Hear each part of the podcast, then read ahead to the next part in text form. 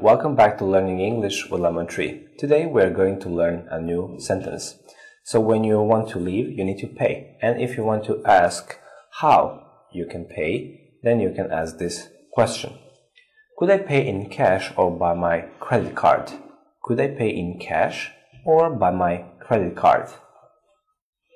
Could I pay in cash or by my credit card? Could I pay in cash or by my credit card? So in some countries it is possible to pay by your mobile phone or cell phone, but we will learn this just in case.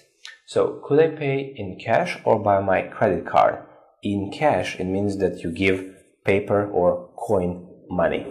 And credit card is a plastic card given by a bank, uh, which you can use to pay uh, for something. Uh, you can also use a bank card.